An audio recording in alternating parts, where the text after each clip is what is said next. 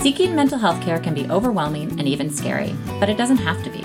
I'm Dr. Josephine McNary, and I'm committed to making this process easier for you. Each week, my expert guest and I unravel a different form of therapeutic intervention in order to bring comfort and understanding and to help you get back to your true self. And welcome to another episode of Mind Stories. Today, I'm pleased to have on as our guest Dr. Mimi Shagaga. Dr. Shagaga is a licensed clinical psychologist based in Los Angeles. She is in private practice and specializes in conducting psychological testing and assessment. Her areas of focus include assessing for ADHD, specific learning disorders, and differential diagnoses. She has completed advanced training and research in the areas of neuropsychology and human sexuality. Welcome, Dr. Shagaga. Hi, thank you so much for having me. Well, I've been wanting to interview you because I've worked with you for many years now, and you are often someone I think of when I am thinking of wanting a client or patient I see to get some psych testing done. And I thought it would be helpful to just clarify what that is and what the process is so people have a little bit of a better understanding of what that means and you know why that could be helpful yeah, ab- absolutely. And it's a great question that I think a lot of people they hear the terms, you know, psych testing and assessment and it's used sort of interchangeably sometimes. But basically, you can assess for a variety of reasons, right? And the way the assessment looks varies from individual to individual depending upon the reason that they're seeking the assessment. So, whatever the referral question is. So, for example, if an individual is referred who may possibly have ADHD, it's a great way to take the full comprehensive picture of the individual's background and also utilize objective instruments as a way to measure how they're performing cognitively you know with their memory with their executive functioning which i'm sure we'll get into what all that means but it's a great way to have objective data in addition to just clinical judgment or self report. So there's a little bit more of a scientific process, if you will, than just walking into a clinician's office and just filling out a self report questionnaire, or just reporting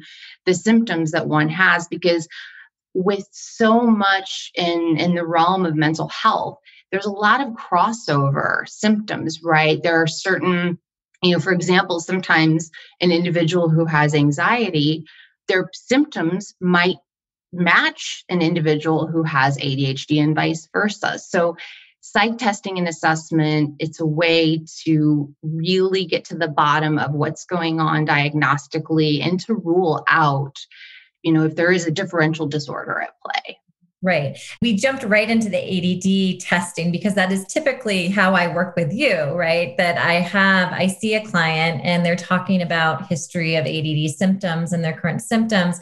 But this is just another way to get objective data to really kind of point to accuracy of diagnosis versus kind of other things that might be contributing to some of those symptoms like anxiety. Let's focus on the ADHD testing first, which is attention deficit hyperactivity disorder. What are those objective measures? What do you measure and how do you do that? Yeah, so again, a great question. So whenever we're dealing with the realm of psych testing and assessment, there are different types of assessments. So, you, you know, a patient might hear different terminology used. So, specifically looking for ADD, we would call that a neuropsych assessment, right? So we're looking at different areas of the brain and the functioning and uh, your cognition, memory, and I mentioned executive functioning a few minutes ago, but that's kind of the the the part of our brain, if you will, that's implicated in inhibition and impulsivity and, and planning and organizing. So, those are some of the things that, as we know, if an individual is a little bit depressed, a little bit anxious, that's going to be impacted just as an individual who may have ADD, ADHD, and not have depression or anxiety.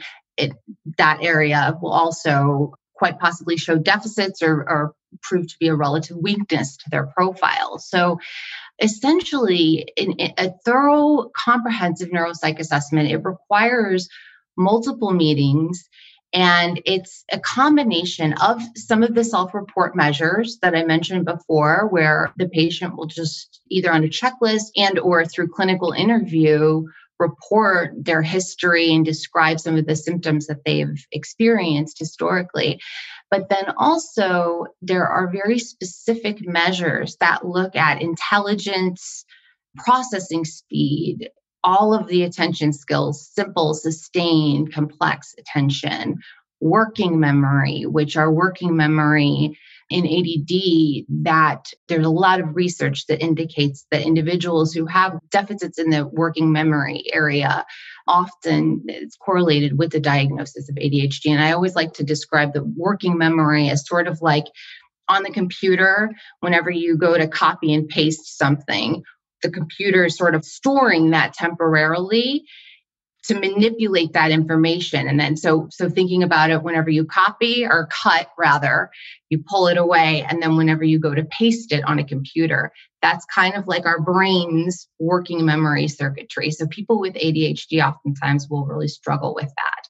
But there are objective ways of looking at those different areas in the brain and an individual typically when they have ADD their profile will test out in such a way that indicates some deficits or relative weaknesses in some of those areas.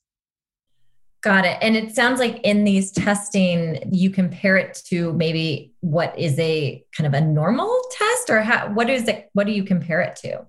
Yeah. So, so another beautiful part of of psych testing and assessment is because they're objective measurements they're all normed, right? For example, when we look at intelligence, when we do an intelligence test, it's not like a traditional test when we think of school and we think of pass fail or, or, or, a grade, right? It's more of a measurement where all of the tests are normed to reference groups, right? So basically, what that means is an individual is being compared to the pool of other individuals, you know, similar age, similar with some of them even socioeconomic background. That's that's a whole other territory there, but it's normed, right? So it's a way to kind of compare to what the average individual, the average range where they would test out at. So you're able to see if a person is performing higher than that or lower than that or kind of right where the what we, what the norm would be considered. So it's it's a way of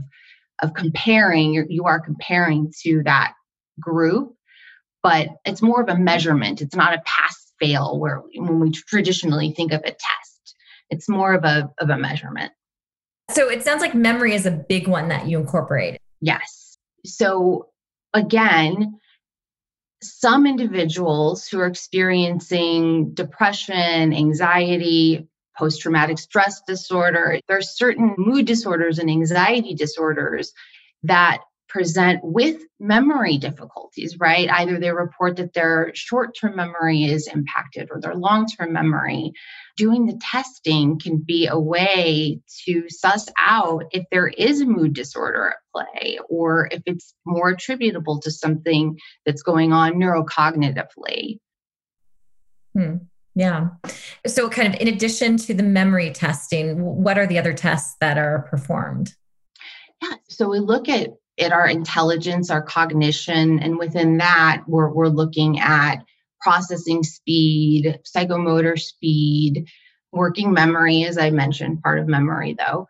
We also look at the psychological piece as well, right? So that's personality testing, looking at if there are certain clinical scales that are elevated. So again, you know, if there's mood disorder or depression scale, if that's elevated, or if there might be some mania or hypomania going on, because occasionally an individual will report with something that sounds like ADD or ADHD, but actually it's more attributable to possible mania or hypomania. Even that impulsivity, you can see with bipolar disorder, how there's a bit of a crossover where an individual with ADD or ADHD might have some of that impulsivity historically or you know difficulty with inhibition.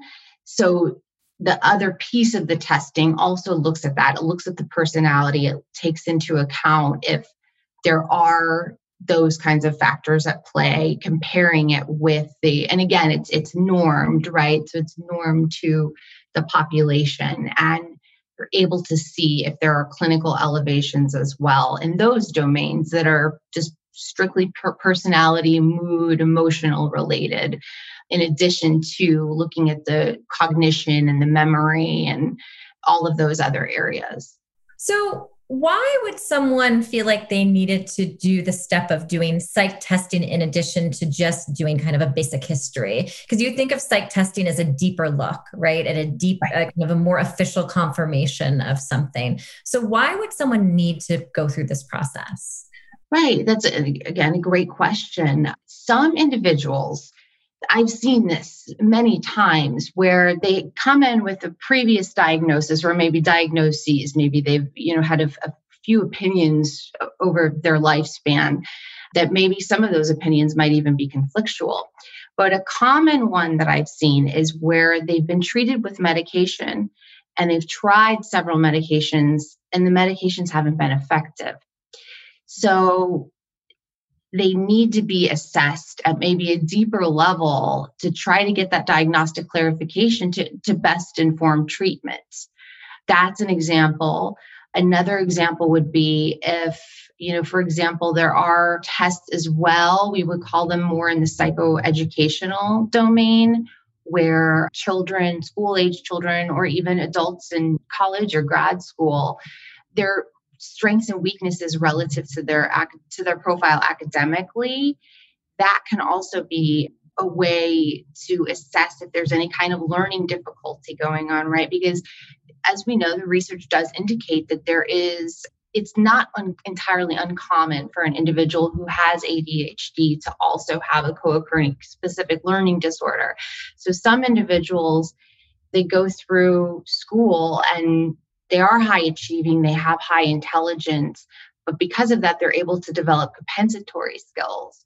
So it doesn't, nothing pops out on paper and their grades, and there are no behavioral issues or anything like that to indicate that there might be some kind of struggle. But having that objective measurement and looking at where the individual is performing academically and where it would be predicted that they would be performing based upon their intellectual and cognitive functioning that can also be incredibly revealing in terms of strengths and weaknesses. And if there is if there is actually a specific learning disorder at play so that would be an example of that as well. It's just it further illuminates if there's an issue there that can sometimes go unnoticed and I'm curious if someone comes in because they've tried different medications for ADD and nothing's working or has worked to the degree that they eh, had hoped for, what usually happens when you do that testing? What I mean, I know every case is so different, but what is usually the outcome?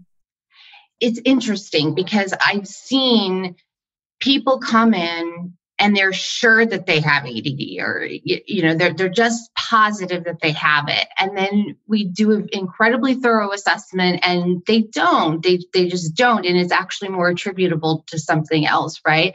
And then I've seen other individuals who are you know people even throughout the lifespan that they're high achieving highly successful and it's there's a curiosity, right? Or something kind of coming up for them later in life. And they go, you know, I really, you know, I'm experiencing some interpersonal difficulties in my relationship at home or with my child and in a way that I never have before. And I've always kind of wondered about this, you know, I, and I want to get to the bottom of it. I've tried different medications and nothing's ever really been that effective. So I'm curious, you know, curiosity piece. And then if you know the results do reveal that that's what's going on if it is add that can be it can be incredibly healing for people too to look back and kind of make sense of things you know? That's actually a really really interesting situation that i've i've encountered quite frequently where an adult they got through school they got through college they're functioning you know well occupationally but then something kind of happens that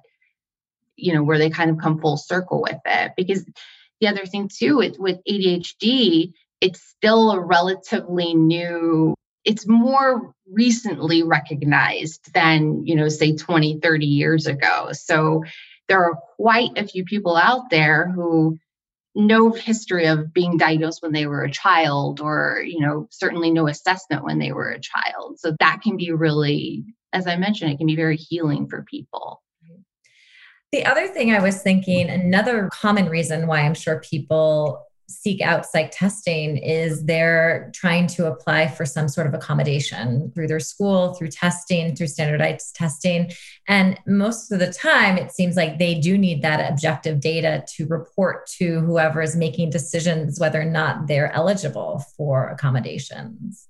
Yes. Yes, absolutely. And again, the, the psychoeducational piece that I was mentioning a few minutes ago, it's sometimes things like specific learning disorders and ADHD, they're not as evident if a person is, you know, if they have a high level of intelligence and then they have other high level of resilience and other strengths within their personality and within their makeup that kind of push them to excel, they will likely develop compensatory skills that are not going to be obvious to the naked eye, right? And then doing that kind of assessment where you're able to look at all of these things objectively, it will highlight that. And it can be really eye opening for a lot of people to go through that process and to actually see the you know the objective measurements of all of that yeah. And the finished product of your assessment is a full report that you hand to a person. so they have kind of the results and interpretation of all these tests. And what I love when when I get these tests as a psychiatrist, I love having them because it gives me extra data to then base my decisions on. And I always pay, you know, very close attention to your recommendations. And so I guess my question is how do you formulate recommendations based on your testing, specifically in thinking about ADD and ADHD? Yeah, well, you know, oftentimes as as we know, the first line of treatment is medication for that diagnosis. The research consistently shows that that's the most effective. Again, though, with testing, when we look at you very comprehensively at the person's history, sometimes medication, or particularly stimulant medication, might actually be contraindicated if they have a history of substance abuse or even if they have anxiety co occurring with the ADHD, that can sometimes exacerbate that. So, once again, another reason why a comprehensive assessment like that can be very, very helpful to inform treatment. You know, it, it really depends on the individual taking all of that into account. You know, there are newer treatments that are kind of uh, coming to the fore now if you will such as brain mapping and you know neurofeedback biofeedback that still gathering a lot of research about the you know the efficacy of that. But you know if someone has a hesitation to consider medication you know looking at alternative ways of going about trying to address some of those symptoms. But it is just like the assessment process itself, you know, the, the test that we put together for the individual, it's tailored, it, it is tailored to the individual's needs. And it's the same thing with the treatment recommendations. It's very much taking into account the individual's history and what the diagnosis is and also what their you know their current functioning level is and you know what areas of their life it may or may not be impacting yeah the other question I have is I'm so glad we're doing this interview because I think there's a lot of that people don't understand about psychological testing and the process.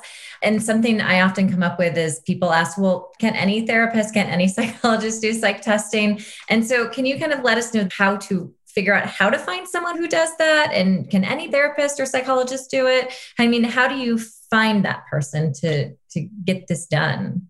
Yeah, yeah. So so only licensed clinical psychologists, at least in the state of California. It's my understanding that in many states that's the same case.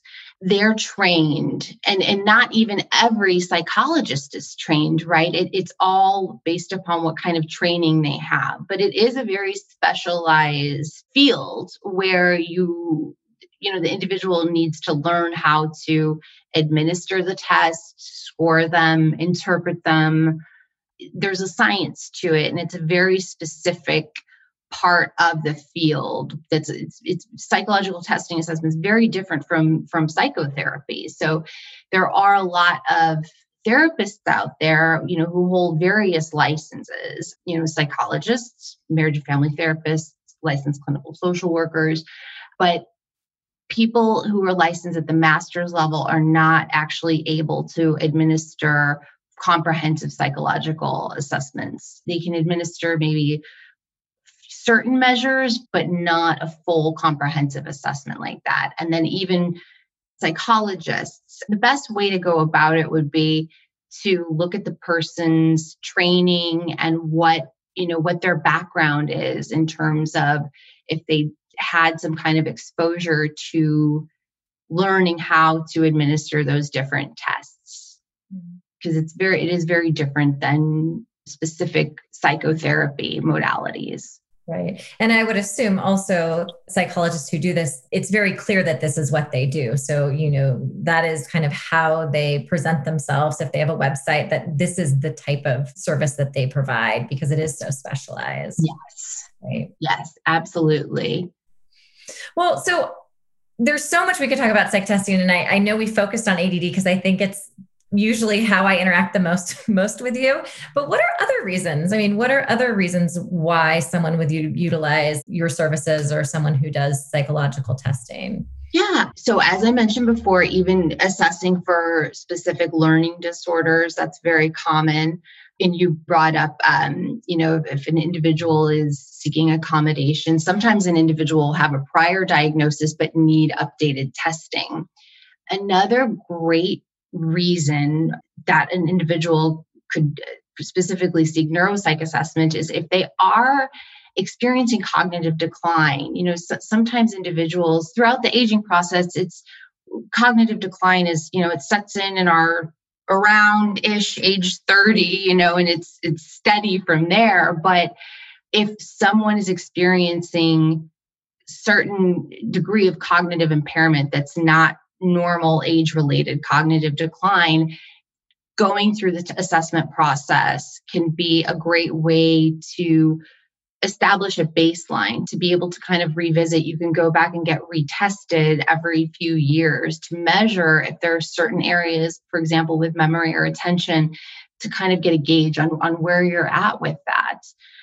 Legal cases, sometimes it's actually a court ordered process for certain individuals. If there's some type of a lawsuit or you know and that's the term for that would be forensic assessments which there are a lot of going back to your question about how to find someone there are a lot of psychologists that specialize in the forensic assessment area. Anytime there's certain autoimmune disorders I've, I've done a lot of work with this in my practice actually certain autoimmune disorders will lead to the development of neurological symptoms and the neuropsych assessment process can be very, very helpful to aid treatment in that area as well. Because again, if an individual walks into a neurologist's office and, and reports memory issues or certain issues with their vision or you know cognitive impairment it's hard to gauge relative to that person's profile if that's normal or may- maybe it's excessive. So, having those objective measurements of that can be incredibly helpful to inform treatment in that regard as well. Okay. There's so many different different directions we could go in to talk about this. I guess one question is what made you interested in this specific field in psychology? Oh yeah, this, as you can tell, I love talking about this, and I'm very, very passionate about it. So I actually I had MFT training, marriage and family therapist training, and kind of along the way throughout the licensing process, you know, working at different facilities and different agencies and and, and whatnot. I quite accidentally backed into a practicum where I, I had exposure to testing and I just completely fell in love with it. I have a lot of training and background in, in, in psychotherapy as well. And at this particular site, I started doing the assessments. And within that realm, even seeing how having a formal assessment done can even jumpstart the therapeutic process, that was just so eye-opening to me. And, and I think that even that, it, it's a way of, of of gathering a lot of data and a lot of information about a person's background, about their cognitive profile, to just jumpstart that with the therapist to where I've joked around about this before, but for some people, it's like you're able to kind of walk into a therapist's office and hand that report over. It's like you're you're bypassing the first 10 sessions, you know, because it's a it's a really quick way for the therapist to kind of very quickly get all of this background information and kind of see where things stand currently. So and I saw how much it helps people too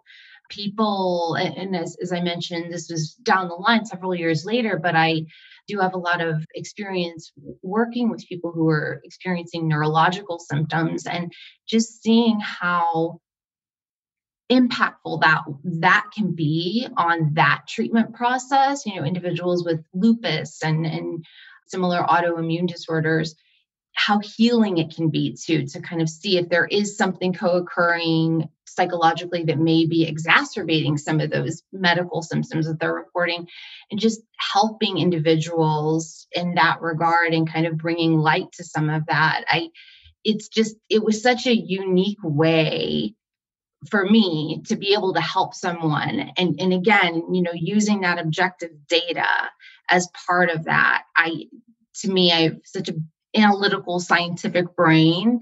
So doing that really it just really spoke to me and i and i really enjoy helping people in that regard. And like i said before it's definitely different than therapy but it's still in that same realm to help inform treatment and to really help a person just get to the bottom of what's going on. Yeah. this is almost kind of totally different than what you're talking about right now but when you were talking talking about kind of helping people helping them kind of get clarity on diagnosis and i mean i think that is incredibly helpful.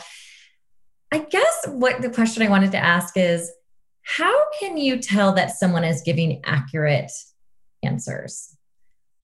Yeah so another great question and another great great reason why the assessment process is so beneficial.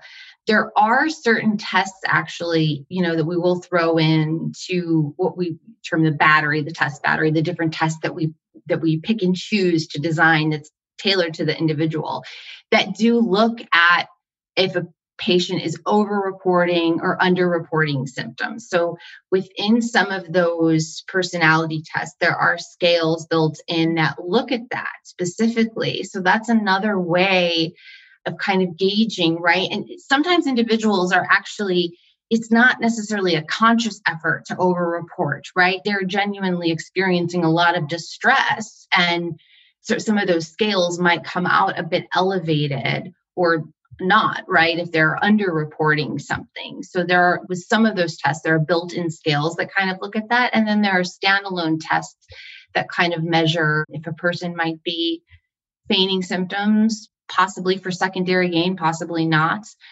It's those objective measurements that are kind of built in within the testing that kind of that look at that to differentiate if a person is being truthful or if they're over reporting, even if it's maybe more attributable to psychological distress or a collapse in their current functioning. Yeah. And I, I, think that just speaks to the fact that the psych testing is very scientific right and it's it's a way th- that you get hard data really that doesn't always exist in the field of psychology right and yes. it's the one one part that really does it kind of is very transparent in terms of someone's experience just in a different way so i mean it's just such an important tool so yeah.